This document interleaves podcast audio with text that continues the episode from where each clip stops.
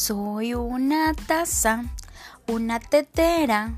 Hola, hola, hola amiguitos. Estaba distraída. ¿Cómo están?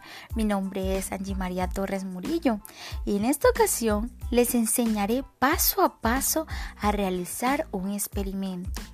Pero antes, recuerden que para realizar esto necesitamos de la ayuda de un adulto. Sí, de tu mamita, de tu tío, de tu primo. Un adulto bueno, y ahora vamos a decirte cuáles son los ingredientes que necesitas para realizar este experimento. Primero, necesitaremos una botella plástica. Segundo, necesitaremos vinagre de cocina. Segundo, bicarbonato de sodio. Tercero, una cuchara. Cuarto, un globo. Entonces procedemos con nuestro experimento.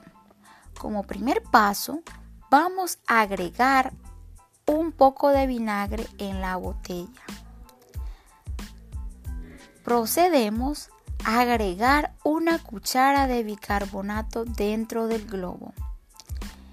Y por último, vamos a voltear el globo en la botella. Y seguido, vamos a subir el globo para que caiga el bicarbonato y se mezcle con el vinagre. ¡Wow! Miren lo que pasó. Sí, lo qué interesante.